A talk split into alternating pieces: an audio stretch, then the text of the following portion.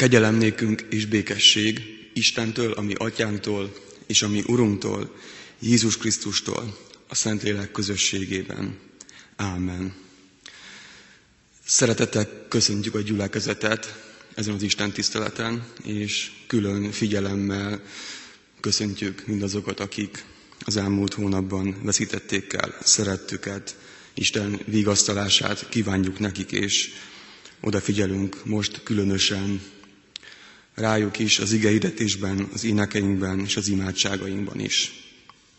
Kezdőénekként fennállva maradva énekeljük a 394-es dicséret első versét, majd pedig helyünket elfoglalva tovább énekeljük ennek az éneknek a második, harmadik, negyedik és ötödik versét is.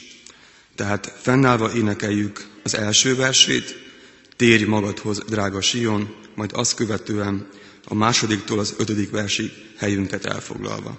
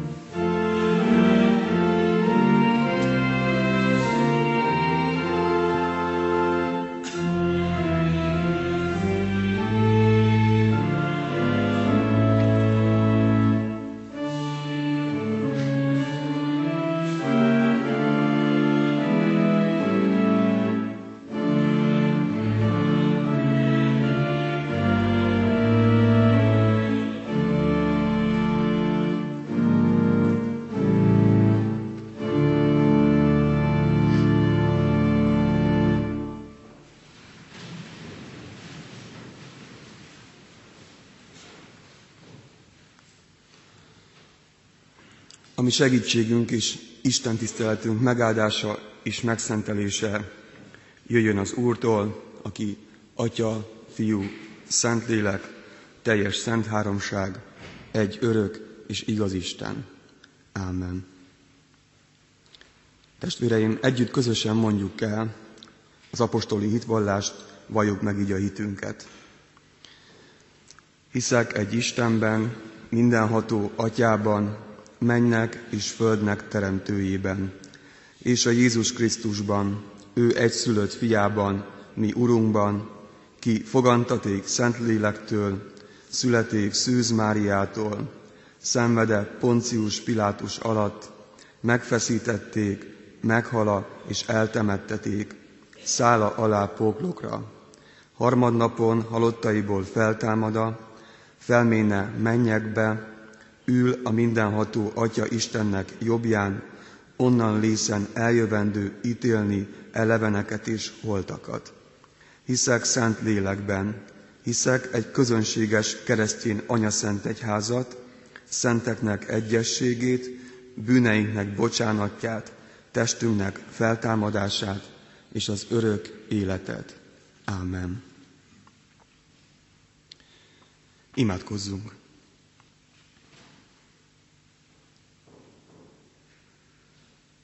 Mennyei Istenünk, szeretnénk a, a hála hangjaival megállni előtted most. Hálát adni azért, hogy, hogy lehet hitünk, hitvallásunk, hogy van mihez viszonyítanunk, hogy nem kell a világ sodrásának kiszolgáltatva élni az életünket. Köszönjük, hogy a biztos keretet nyújt nekünk az, amit rólad tudunk, amit hitben a magunkénak tudhatunk. Áldunk ezért az ősi hitvallásért is, amelyet most együtt elmondhattunk. Köszönjük, hogy ezek nem üres szavak, hanem egy olyan hitnek a megvallása, amely megtart bennünket, és megtartott száz ezer éveken át sokakat is. Áldunk szavadért, amely megszólít bennünket, amely a szükségünk van rá, bátorít, vigasztal, megerősít, újra útnak indít, új látást ad, áldunk lelkedért, aki a miénké teszi azokat a sokszor távolinak tűnő szavakat, amelyeket hallunk. Áldunk azért, hogy helyet készítettél nekünk itt lent, ebben a templomban, és hogy helyet készítettél nekünk ott fent nálad, ahol mindannyiunknak hajlékot készítettél, ahol vársz bennünket. Köszönjük az örök életet, a feltámadás ajándékát, és köszönjük azt, hogy ez itt lent, ezen a helyen is jelentőséggel bír, átformálja az életünket. Köszönjük, hogy most is szavaddal erről tanítasz minket. Légy áldott, Szentlélek Isten. Ámen. Testvéreim, hallgassuk meg Isten szavát, ahogyan megszólít minket János evangéliuma 12-es részéből. János evangéliuma 12-es részéből a 37-es verstől a 43-as versig tartó szakaszból. Amíg Isten igét olvasom és magyarázom, kérem a gyülekezet foglaljon helyet. Így szólt tehát hozzánk Isten szava János evangéliumából, János evangéliuma 12-es részéből, a rész 37-es versétől a 43-as versig tartó szakaszból.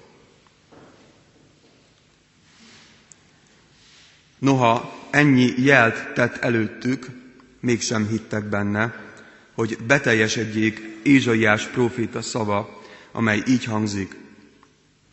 Uram, ki hitt a mi beszédünknek, és az Úr karjának ereje ki előtt lett nyilvánvalóvá.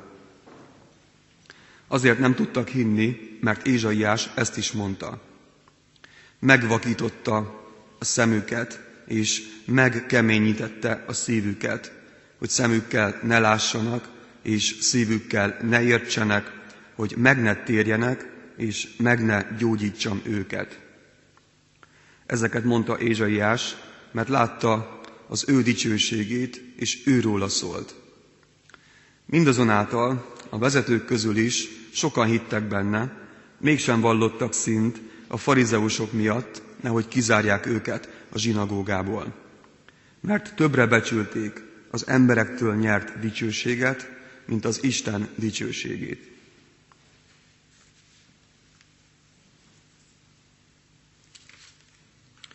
Kedves testvéreim, kedves gyülekezet!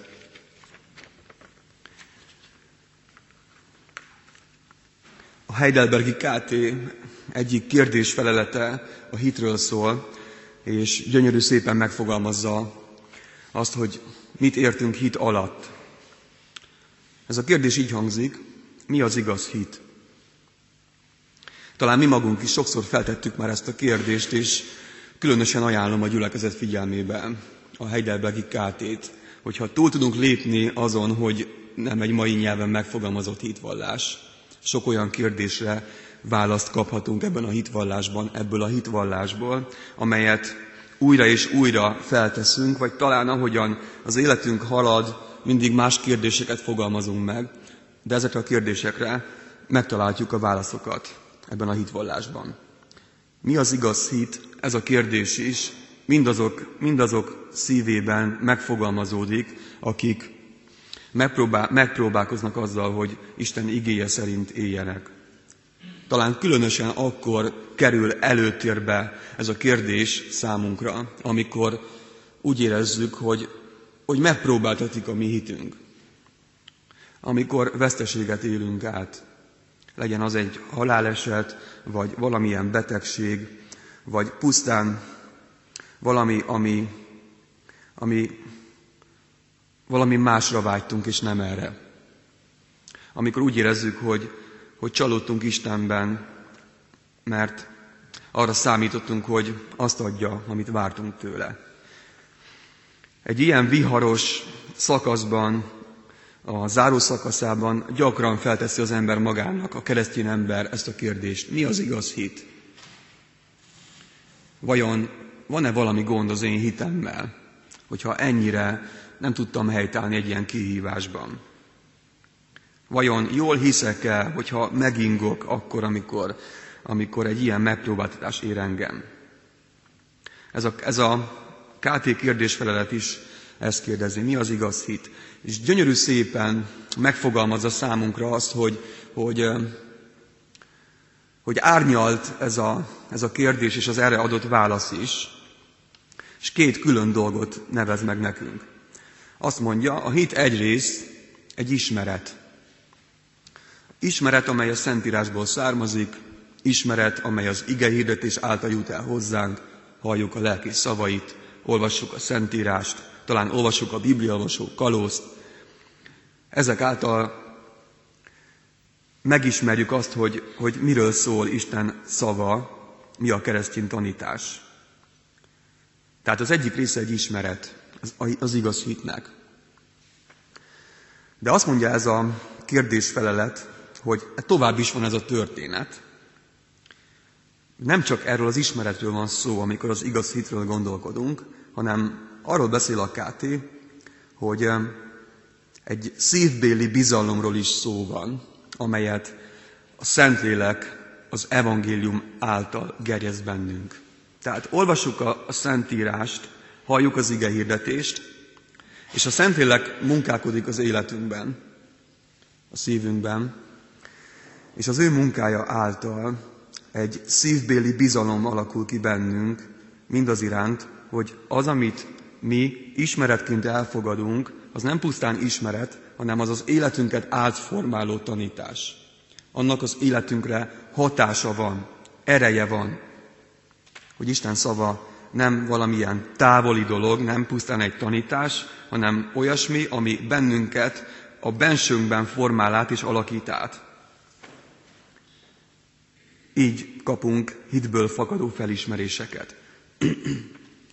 A Biblia több helyen szembe is állítja a láthatót a láthatatlannal, vagy legalábbis azt mondja, hogy, hogy tovább kell lépnünk azon, amit látunk, ami kézzelfogható, ami tapasztalható.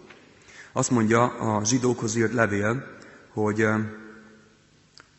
a hithősök Látták a láthatatlant, az emberileg láthatatlant. Erre a láthatatlanra építve cselekedtek úgy, ahogyan azt Isten várta tőlük. Elfogadták valóságnak azt, ami még nem volt valóság, de Isten megígérte, hogy az lesz. Erre az egyik legjobb példa, talán ezt ismerjük a leginkább, Ábrahám története, akinek Isten megparancsolja, hogy, hogy az idős korában kapott egyetlen gyermekét áldozza fel neki. Ez egy olyan történet, amely megikletett számos művészt, filozófus, gondolkodót, írót, költőt, egy nagyon-nagyon mély történet, és Ábrahám elindul ezen az úton, engedelmeskedve Istennek, és nagyon érzékletesen tárja elénk a Szentírás, hogy ez az út, ez időben zajlott, mentek napokon keresztül együtt.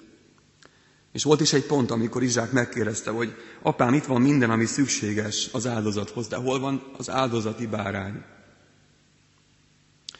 És azt mondja Ábrahám, hogy Isten gondoskodni fog róla. És valóban így történt, Isten gondoskodott áldozatról, de Ábrahám elindult azon az úton, amelyet Isten parancsolt, engedelmeskedett. Látta a láthatatlant. A nem láthatókra nézni, erre szólít bennünket a hit kapcsán, az igaz hit kapcsán zsidókhoz írt levél. Jézus azt mondja Tamásnak, aki a feltámadás után azt mondja, hogy akkor hiszek, hogyha látom a sebeket a kezeden, látom a sebeidet. Ezt mondja, boldog vagy, mert láttál, de boldogok, akik nem látnak és hisznek. Nagyon sokat beszéltem a hitről itt az elején azért, mert ebben a felolvasott bibliai szakaszban arról van szó, hogy vannak emberek, akik hittek, Jézus beszédének is vannak, akik nem hittek. Sőt, olyan emberekről is olvasunk, akik hittek ugyan, de mégis próbálták titokban tartani a hitüket. Nehogy megtudják a farizeusok, és nehogy hátrányuk származzon abból, hogy ők hittek Jézus beszédének, mert magas beosztásban voltak, és féltek, hogy ezért hátrányban részesülnek.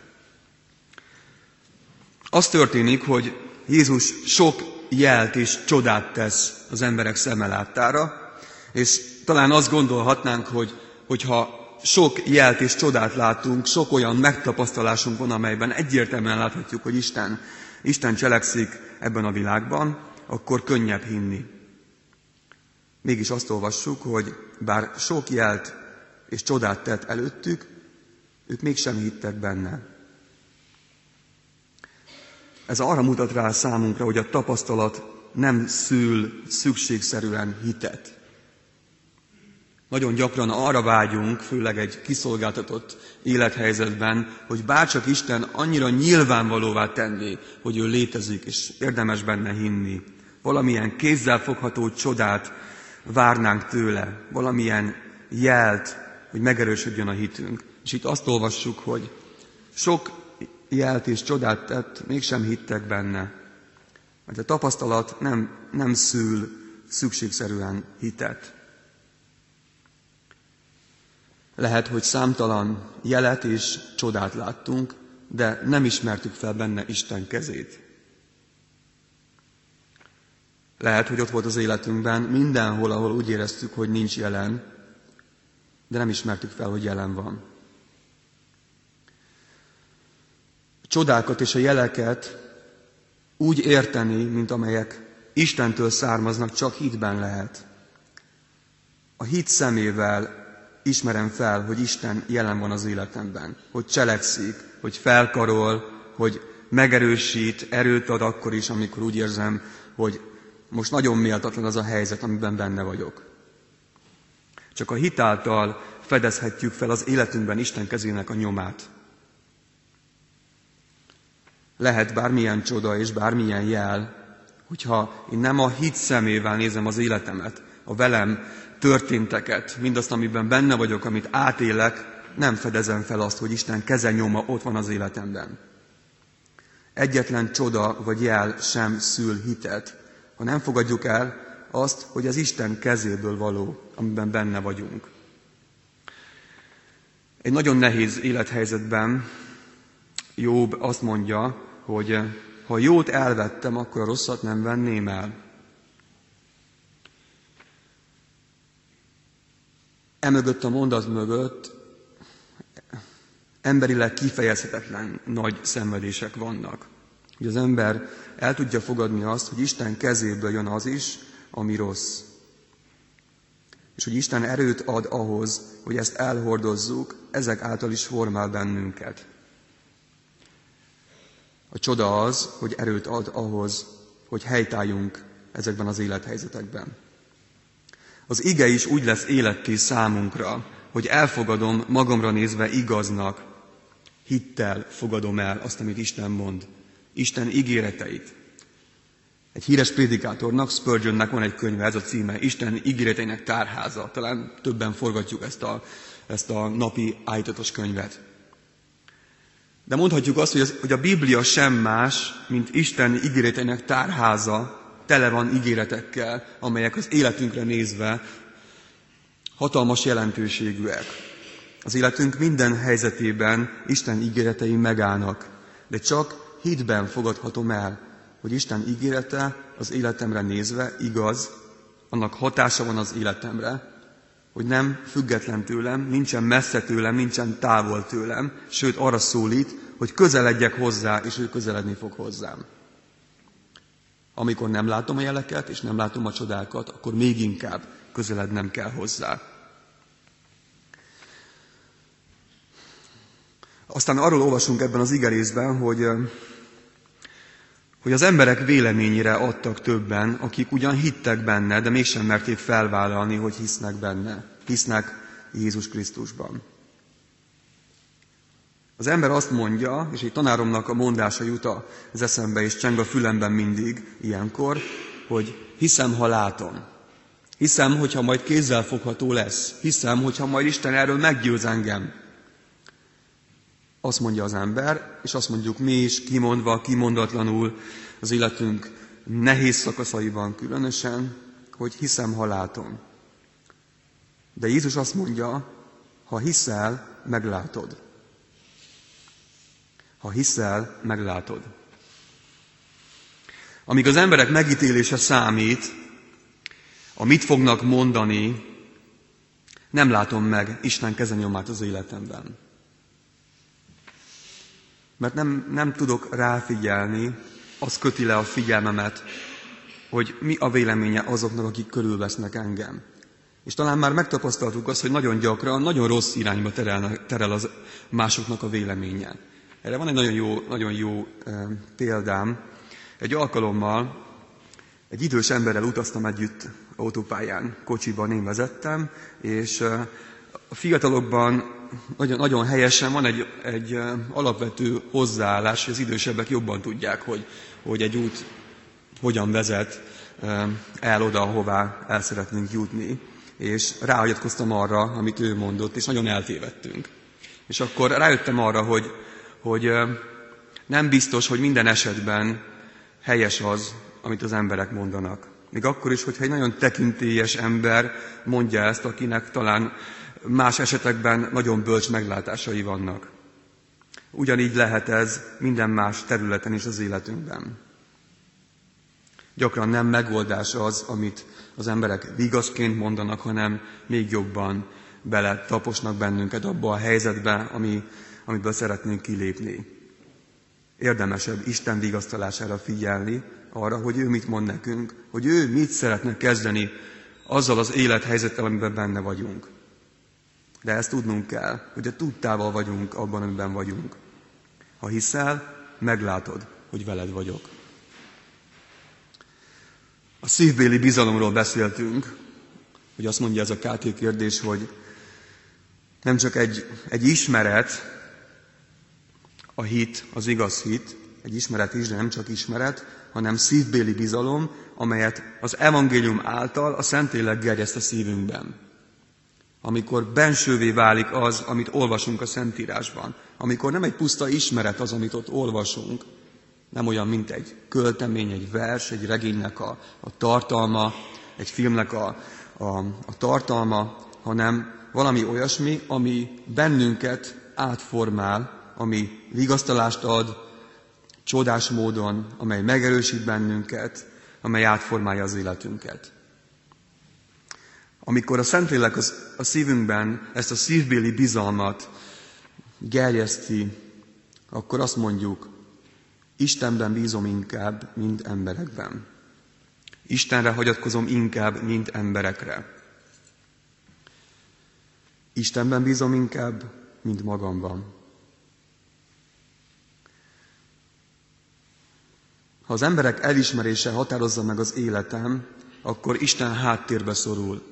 Ha az emberek véleménye az, amely számomra mérvadó, akkor Isten háttérbe szorul. Talán az emberek véleménye alapján határozom meg azt is, hogy kicsoda Isten.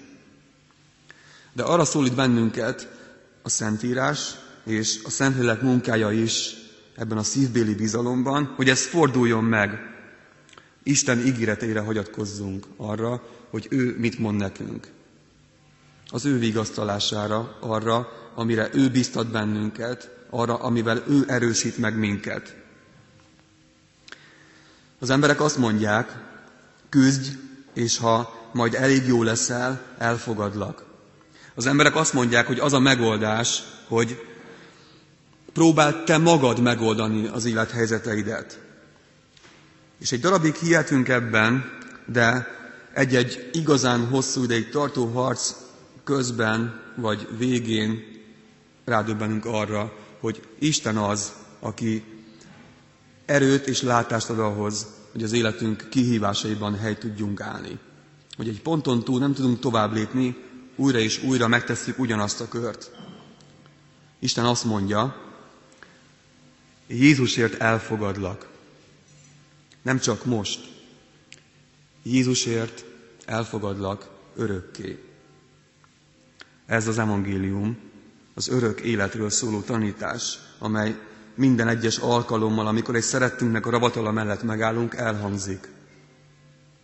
Hogy van feltámadás, Isten örök életet ad nekünk Jézusért, és hogy ez nem csak ott válik jelentőség teljessé, hanem ez a hit, hogy Isten örök életet ad nekünk, elfogad ingyen kegyelemből, hatással van a jelenlegi életünkre is. Így lesz furcsa módon vigasztalása számunkra az, amikor, amikor át kell élnünk azt, hogy valakitől el kell búcsúznunk. Mert Isten ilyenkor emlékeztet arra bennünket, hogy örök életet adok neked, a te testvérednek is, elfogadlak téged Jézusért. Szerettelek, még akkor, amikor nem is ismertél engem, amikor nem is kerestél. Érted adtam az életem. Elfogadlak Jézusért. Így látom meg azt, amit csak a hit tesz láthatóvá számomra. Jöjjetek testvéreim, most fennállva egy csendes percben magunkban mondjuk el személyes imádságunkat is. Gondviselő Istenünk, szeretnénk vallást tenni arról, hogy a Te tudtod és akaratod nélkül, mint csak egy hajszál sem eshet le a fejünkről. Szeretnénk ezzel a hitvallással megelőlegezni azt, hogy a Te lelked, a Szentlélek Isten azt a bizalmat is felébreszti a szívünkben, amely szükséges ahhoz, hogy ezt valóban meg tudjuk élni az életünkben. Köszönjük, hogy, hogy jól ismered azt, hogy milyen a veszteség, hiszen te magad is átélted, amikor fiad ott a kereszten értünk halt meg.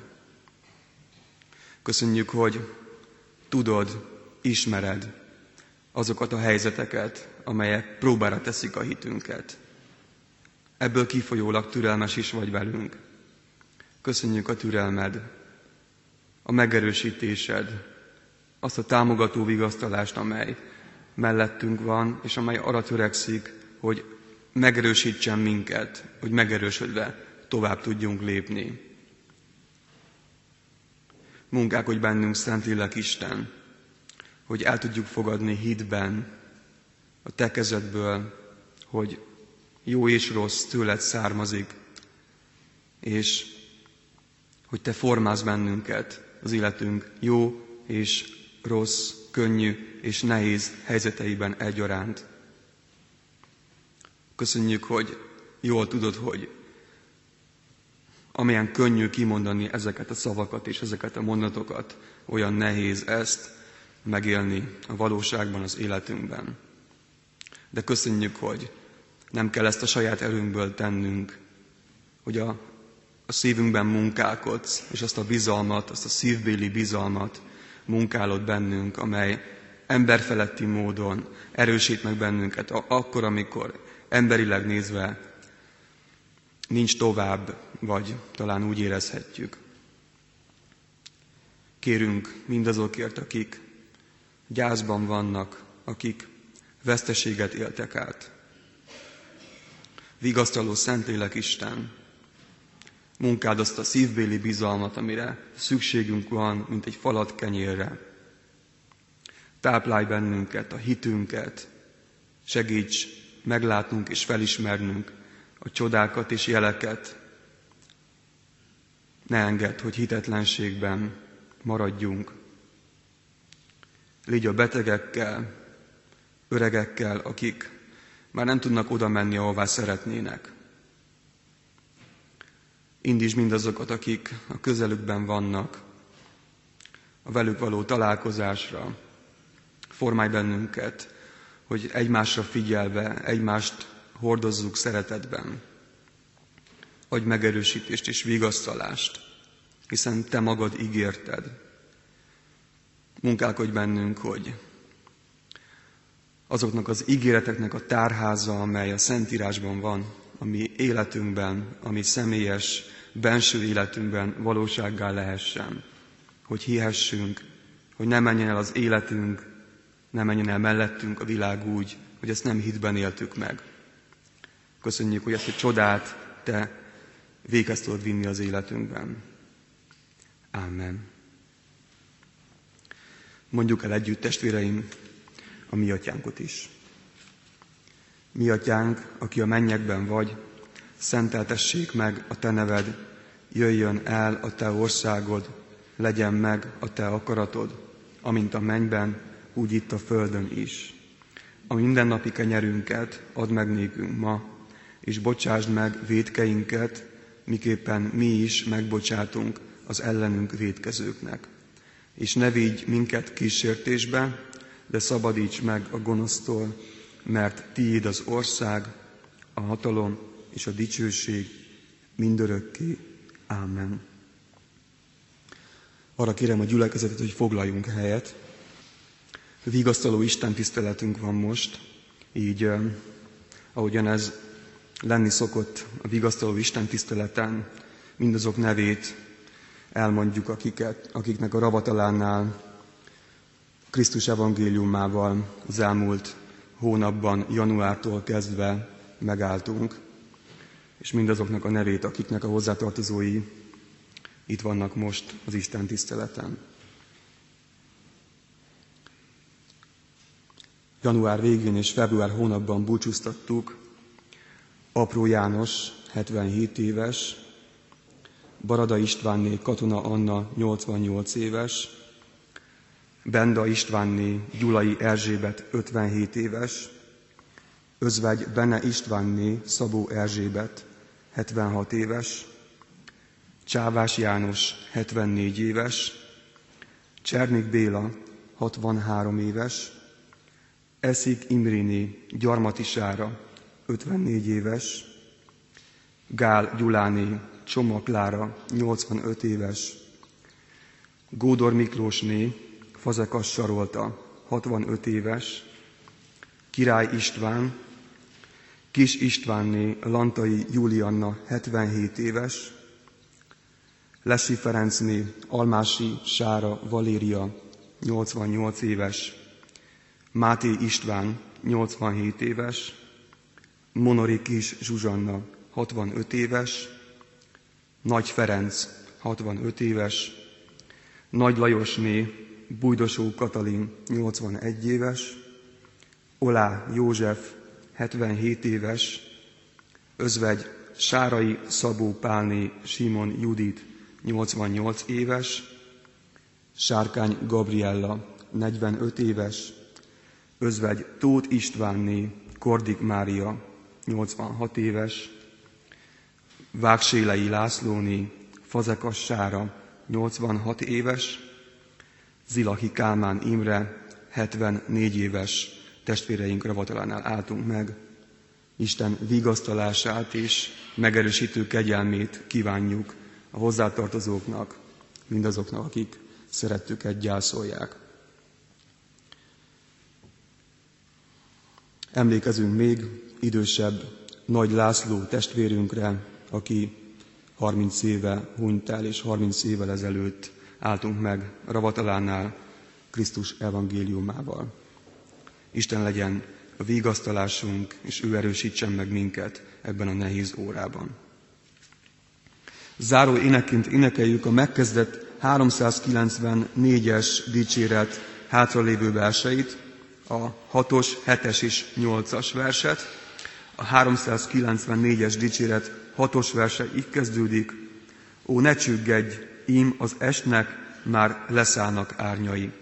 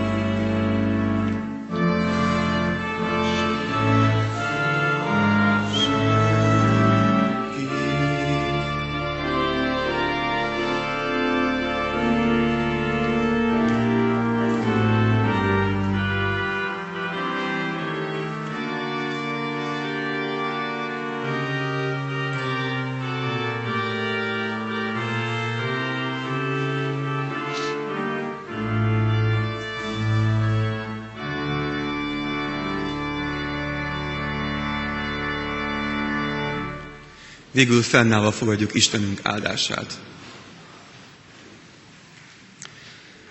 Legyen békesség falaidon belül, legyen boldogság palotáidban, testvéreimért és barátaimért mondom, békesség néked. Ámen.